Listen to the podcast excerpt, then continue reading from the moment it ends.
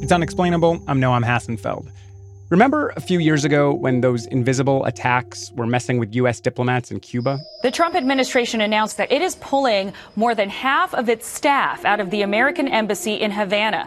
This comes after diplomats and staff suffered mysterious health attacks that caused minor brain injuries. These symptoms have been called Havana syndrome, and new incidents are still being reported. Except they're not just happening in Cuba anymore. Incidents have been reported in Russia, China, the US, and just in the last few months, there were reports of incidents in Austria, Germany, and Vietnam. About 200 incidents of Havana syndrome have now been reported around the world, with many requiring hospitalization or outpatient treatment. But what's causing Havana syndrome is still a mystery. On this week's episode, a potential reason why. We may have been looking for the wrong kind of answers. We'll start from the beginning. So in late 2016, two intelligence operatives who recently arrived at the United States Embassy in Cuba, they hear what they consider to be a bizarre noise. This sound is a recording obtained by the AP of what some diplomats claimed they heard. It's a very bizarre, otherworldly noise. Journalist Dan Hurley wrote about the science behind Havana syndrome for the New York Times Magazine. And they begin to develop headaches, fatigue, dizziness, hearing loss, nausea. Word reaches the head U.S. diplomat in Cuba, who eventually calls a meeting of his senior staff. And he tells them there's these weird noises, makes people feel sick, we're trying to figure out what's going on, and if any of you feel it, please let us know. But don't tell anybody. This is confidential. But more and more people start reporting these strange symptoms. So the head diplomat starts telling other countries' ambassadors who are also in Cuba. And once he tells the Canadian ambassador, 12 of the people who are in the Canadian embassy say, I'm feeling the same thing.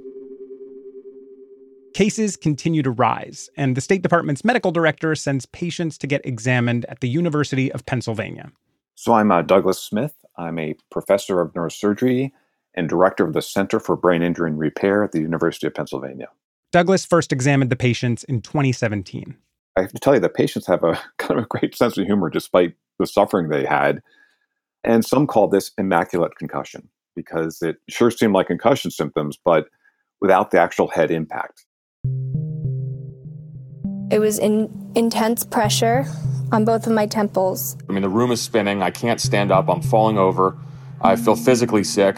You're dizzy. Your head is splitting. The majority of them heard sounds, but not all the sounds were the same. Some were high pitched, kind of a trilling type of sound. A very high pitched sound in Catherine's bedroom. You know, akin to a cicada, some said. Actually, scientists who later analyzed the AP recording concluded that at least that particular sound was likely generated by Caribbean crickets. But not everybody had those sounds. Some didn't hear anything, and some heard entirely different sounds. So they weren't all consistent.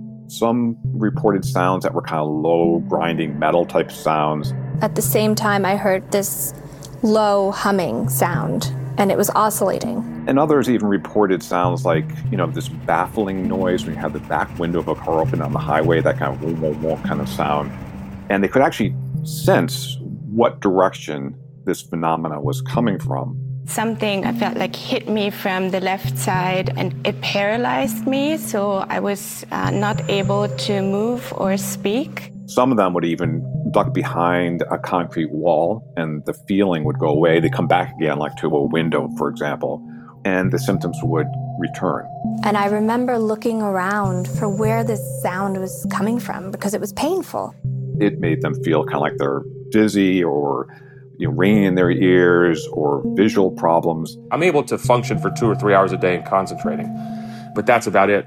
You're in a fog.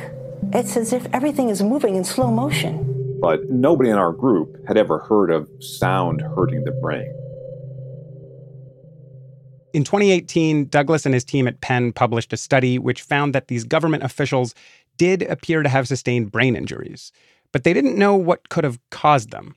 The team left that open, claiming the symptoms were due to a quote, unknown energy source associated with auditory and sensory phenomena. Meanwhile, the US government seemed split on how to refer to the episodes. While some called them incidents, others, like former Secretary of State Rex Tillerson, started calling them attacks. We hold the Cuban authorities responsible for finding out who is carrying out these health attacks on not just our uh, diplomats, but as you've seen now, there are other cases with other diplomats. The U.S. ended up withdrawing most of its staff from the Cuban embassy, but more and more incidents kept being reported, this time outside of Cuba. First, it was in Moscow. An invisible attack in a Moscow hotel. Then it was in China. Abnormal sound left a consulate worker with a mild brain injury. It was in Australia. Two senior CIA agents may have been attacked. In Washington, D.C., on the National Mall. We want to turn now to a mystery right here in the nation's capital. The reports kept on coming. It's been reported in Poland, London, and Taiwan. And even this past summer, there were incidents in Vienna. So, this a big issue for the Austrian authorities and clearly for the United States. Next thing you know, it's NBC, the New York Times, 60 Minutes. Science journalist Dan Hurley again. They're all saying Americans are being attacked. And Scott Pelley. Tonight on 60 Minutes. In his classic signature rumble. I'm Scott Pelley. You know, I'm Scott Pelley. There appears to be a hostile foreign government's plan to target Americans serving abroad and their families. At first, the U.S. blamed Cuba. The Cubans were saying, We don't even know what you're talking about. This is not us. Then the U.S. blamed the Russians, they blamed the Chinese, but incidents have continued to be reported. As of now, it's up to around 200 people. But, you know, the truth is, there's no evidence of any foreign government being involved. Is there any type of sonic weapon that could do this? Like, could cicadas be be weaponized? No, it's not. no, no, no. So there is this strange effect that's called the Frey effect. Okay. Back in the 60s, a scientist named Alan Frey found that microwaves aimed at the head could cause a clicking sound. You had to be in a very quiet room to even notice it. But the Frey effect cannot cause brain damage. It's just something people grabbed on. Hmm. One of the engineers I spoke to who did a study of the Frey effect, Kenneth Foster, professor of bioengineering, he said The kind of effect that is being talked about um, with the embassy is purely a fairy tale. He said, You might as well be talking about little green men from Mars throwing darts of energy. I can't conceive of a microwave weapon as it's being thought about in this case. No one has measured microwaves in, in the embassy, as far as I know. It's just purely speculation that there's anything at all involving microwaves in this case. And if you take that low level of energy that gets you the Frey effect and just turn it up a lot, could that be a possible cause here? Like shoot a lot of microwaves? So there's something else called an active denial system, which the US government, the military has used to disperse a crowd it's called millimeter waves instead of microwaves. Mm-hmm. It's 95 gigahertz instead of two and a half gigahertz. Okay, so like higher frequency than microwaves. Yeah, and it only goes skin deep. Mm-hmm. So it makes you feel like you've got a burning sensation on your skin. And it's never been known to produce any sounds mm. or to cause chronic brain damage. What if you did this with actual microwaves and not millimeter waves? Well, that would be exactly like climbing inside a microwave oven. Mm-hmm. And it wouldn't be something that they hear a noise and go, gee, what's that? No, it would be like getting microwaved. It, it heats up your body and it would be a painful experience. Okay. Outside of microwaves or millimeter waves, are there any other possible causes here? Ultrasound. And that, I guess, is is very high pitched frequencies? Yes. Now, apparently, if you took an ultrasound generator and you put it in a bucket of water, you could make little bubbles appear. Mm-hmm. And I talked to Timothy Leighton, who's a professor of ultrasonics. And he told me, you know, if you send it through the air, you will never get that effect. Hmm. You know, with the pregnant woman, the reason they use the slippery gel is you can't have an air gap. So essentially, the idea here is that you couldn't get this effect from far away, right? Someone would have to sneak up behind them and, and touch them with an ultrasound machine or something. Yeah. You know, what Leighton said was we have no evidence and no theories of how it could do that. And he said the idea of some kind of secret ultrasonic death ray going through the air to hit you, it's nonsensical. And that's a quote.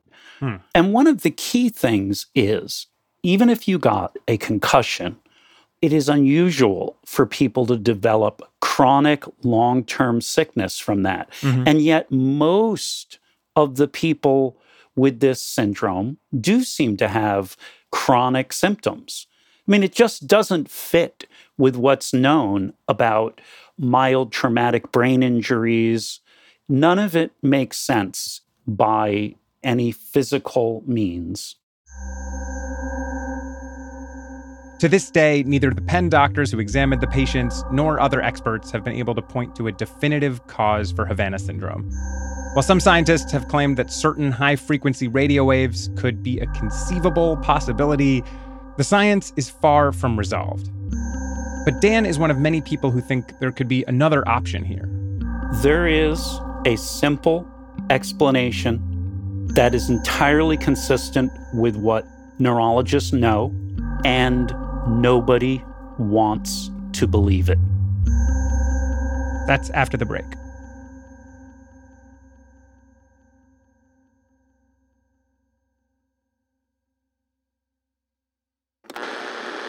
This is the strange story of Fred Strong, a normal, happy man who usually enjoys life. But suddenly, without warning, Fred is on his way to all the terror, all the worry, all the pain of an ailment commonly known as Unexplainable from the Vox Media Podcast Network. Unexplainable, we're back. We've been hearing about Havana syndrome, this mysterious condition that's affected about 200 diplomats around the world. Patients are still suffering, and scientists haven't been able to come to a consensus on what kind of energy source could cause this syndrome. But there's another possible theory. Havana syndrome could be an example of something called a functional disorder. These kinds of disorders are just beginning to be understood because they don't usually involve observable structural damage in the brain. A functional disorder is less about how the brain looks than about how it works, how it's communicating. I mean, a structural brain injury would be having a stroke or a brain tumor or, you know, difference in the brain anatomy essentially. But uh, functional difference or change is really just how the different parts of the brain interact with each other. Catherine LaFaver is a neurologist specializing in functional disorders. We don't understand all the underlying pathophysiology, but we understand it reasonably well. So here's an example of how one kind of functional disorder could play out. Someone might have an episode of vertigo, which could have been caused by a virus or a bit of loose calcium in the ear. And what can happen is this initial event provokes so much anxiety and sort of expectatory fear in people that there's this chronic dizziness that develops. Essentially, the hypothesis here is that the brain gets overstimulated and locks in a new, unhelpful pathway, which can lead to continued physical symptoms long after the initial cause is gone. To kind of conceptualize this, you can think of the brain as a city center. There's neural pathways snaking through it like streets, and once in a while there's an accident or there's a construction project that creates some detours. But with a functional disorder, it's almost like a worker forgets to take down these detour signs once the construction is done. So even though the city's repaired, the cars keep driving along the detours. Since there's no easy way to just take those signs down in the brain, the only way to treat functional disorders is often slowly, patiently retraining the brain to take the correct pathway. And until the brain can get its traffic corrected, people with functional disorders can experience problems with movement, weakness in the limbs, or a whole host of other symptoms that sound a lot like Havana syndrome. Fatigue, uh, brain fog, dizziness, speech problem, vision problems. So really, it can sometimes be quite a big list of symptoms that people are dealing with. This is why some neurologists were surprised when the study from the University of Pennsylvania attributed Havana syndrome to a quote, unknown energy source without including a functional disorder as a possible cause. I think it should just be on the table, and it should be on the table without assumptions that people seem to be making about it. Jon Stone is a neurology professor at the University of Edinburgh in Scotland and runs a clinic for functional disorders. If you came to my clinic in Edinburgh and sat in the room, you would watch me interview lots of people who've been nowhere near an embassy, who have persistent dizziness and cognitive problems, fatigue, which means they have to leave their jobs. After reading the Penn study, he wrote a letter to the editor of the medical journal claiming functional disorders should be in the conversation. To me, when I read about these patients, I'm reading about patients who are just people I would see every time I do a clinic. These are not unusual illnesses. But it's not like you can easily do a brain scan and just point to the functional disorder. It's sometimes possible with something called a functional MRI, but they're most often diagnosed based on symptoms. And it's very much a topic of active research. It's really very poorly taught, if taught at all, at medical school. But in the last 10 or 20 years, a sort of flowering of research in this area has helped to understand these disorders as ones that are in the interface between neurology and psychiatry, where it is reasonable to talk about them as clinical brain disorders. So here's how a functional disorder might have been involved with Havana syndrome. Functional disorders are pretty common to start with. Jon actually did a study which found that they're one of the most common diagnoses given by neurologists. Then, diplomats might be especially susceptible because of the added stress that comes with life as a foreign official. And then, on top of that, they're hearing stories or reading reports about other officials being attacked by invisible weapons. I think it is possible a lot of anxiety may be caused about the possibility of having a brain injury from a sonic attack, and that that concern is heightening people's vigilance for events that might be consistent with a sonic attack and then symptoms that might be consistent with a sonic attack. Basically, Jon is saying that there may have been no energy source at all. Some have gone even further. According to reporting from The New Yorker, the FBI initially concluded that this was all a mass psychogenic illness. In a mass psychogenic illness, which is also sometimes called mass hysteria, the anxiety or the physical symptoms themselves are contagious, and they aren't already present in the general population. And there have been examples of this throughout history things like sudden contagious outbreaks of laughter or fainting at schools. But Jon says that while mass psychogenic illness could be understood as a type of functional disorder, he doesn't think there's enough evidence for Havana syndrome to qualify as a mass psychogenic illness. Plus, this term carries some troubling connotations. I personally don't use the word psychogenic because it suggests that the problem is all psychological. When patients hear the word psychogenic, they think that's a doctor accusing me of imagining my symptoms or making them up. But Douglas Smith, the Penn neurologist who examined the Havana syndrome patients, he says that regardless of the explanation, the suggestion that there may have been no attack, it's been difficult for patients. There became a debate out there from outside experts, quote unquote, who really upset the patients by just being absolutely certain that this was a kind of a mass psychogenic illness or some other psychological issue. And they caused a lot of stress to these patients who felt they had a crazy story. So who's going to believe them to begin with? Douglas's team actually included tests specifically designed to show that Havana syndrome wasn't just psychological. We had the equivalent of that knee jerk test you know, eye tracking and eye movements and how your eyes converge as you move an object closer to the middle of your nose. Somebody can't fake these, even if it's psychological. You can't create these types of neurological symptoms just out of thin air.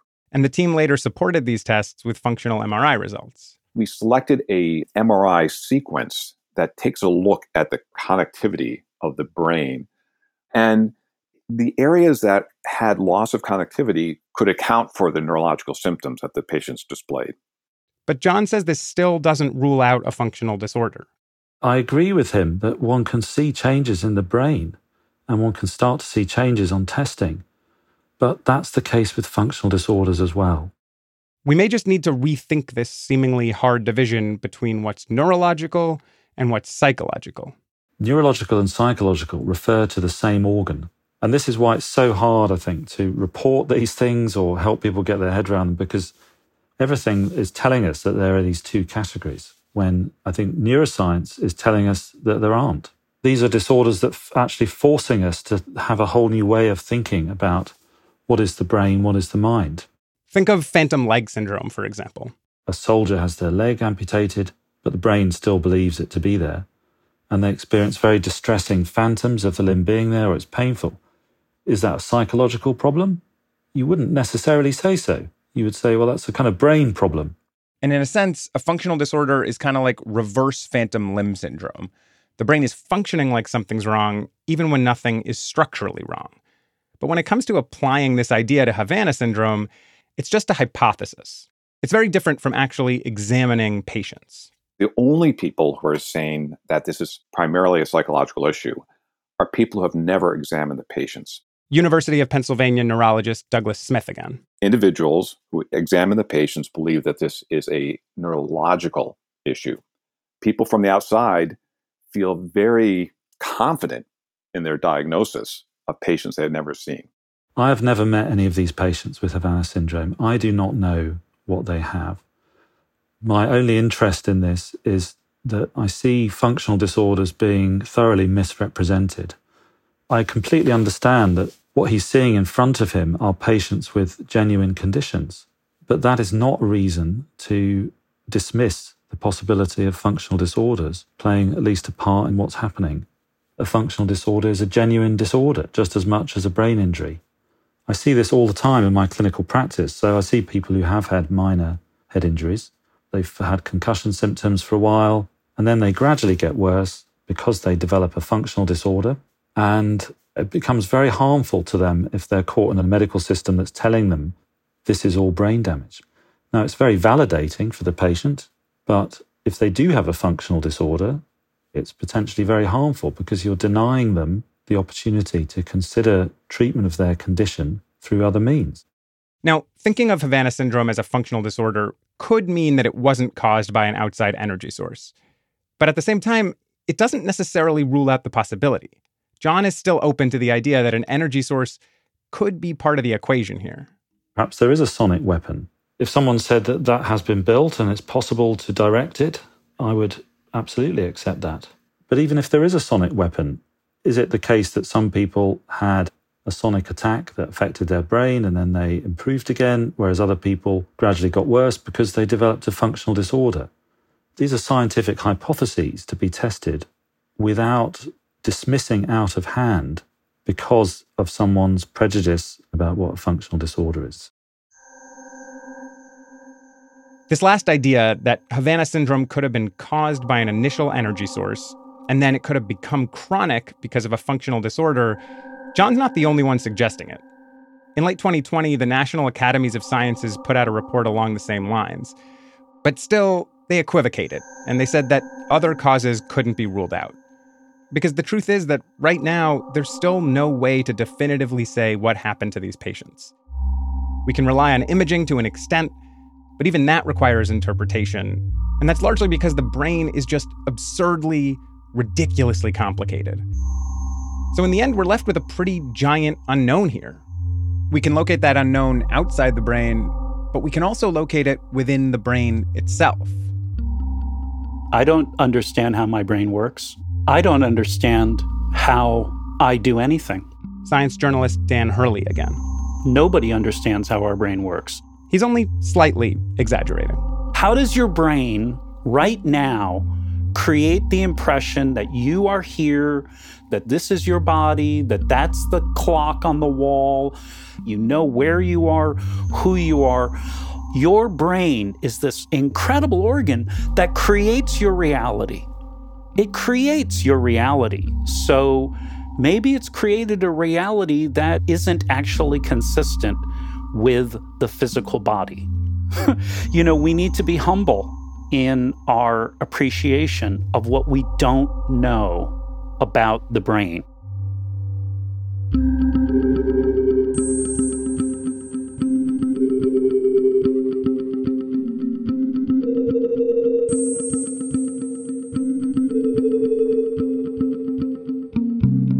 This episode was produced and scored by Noam Hassenfeld. There were edits from Meredith Hodnot and Brian Resnick, with some help from Daniel Gross and Julian Weinberger.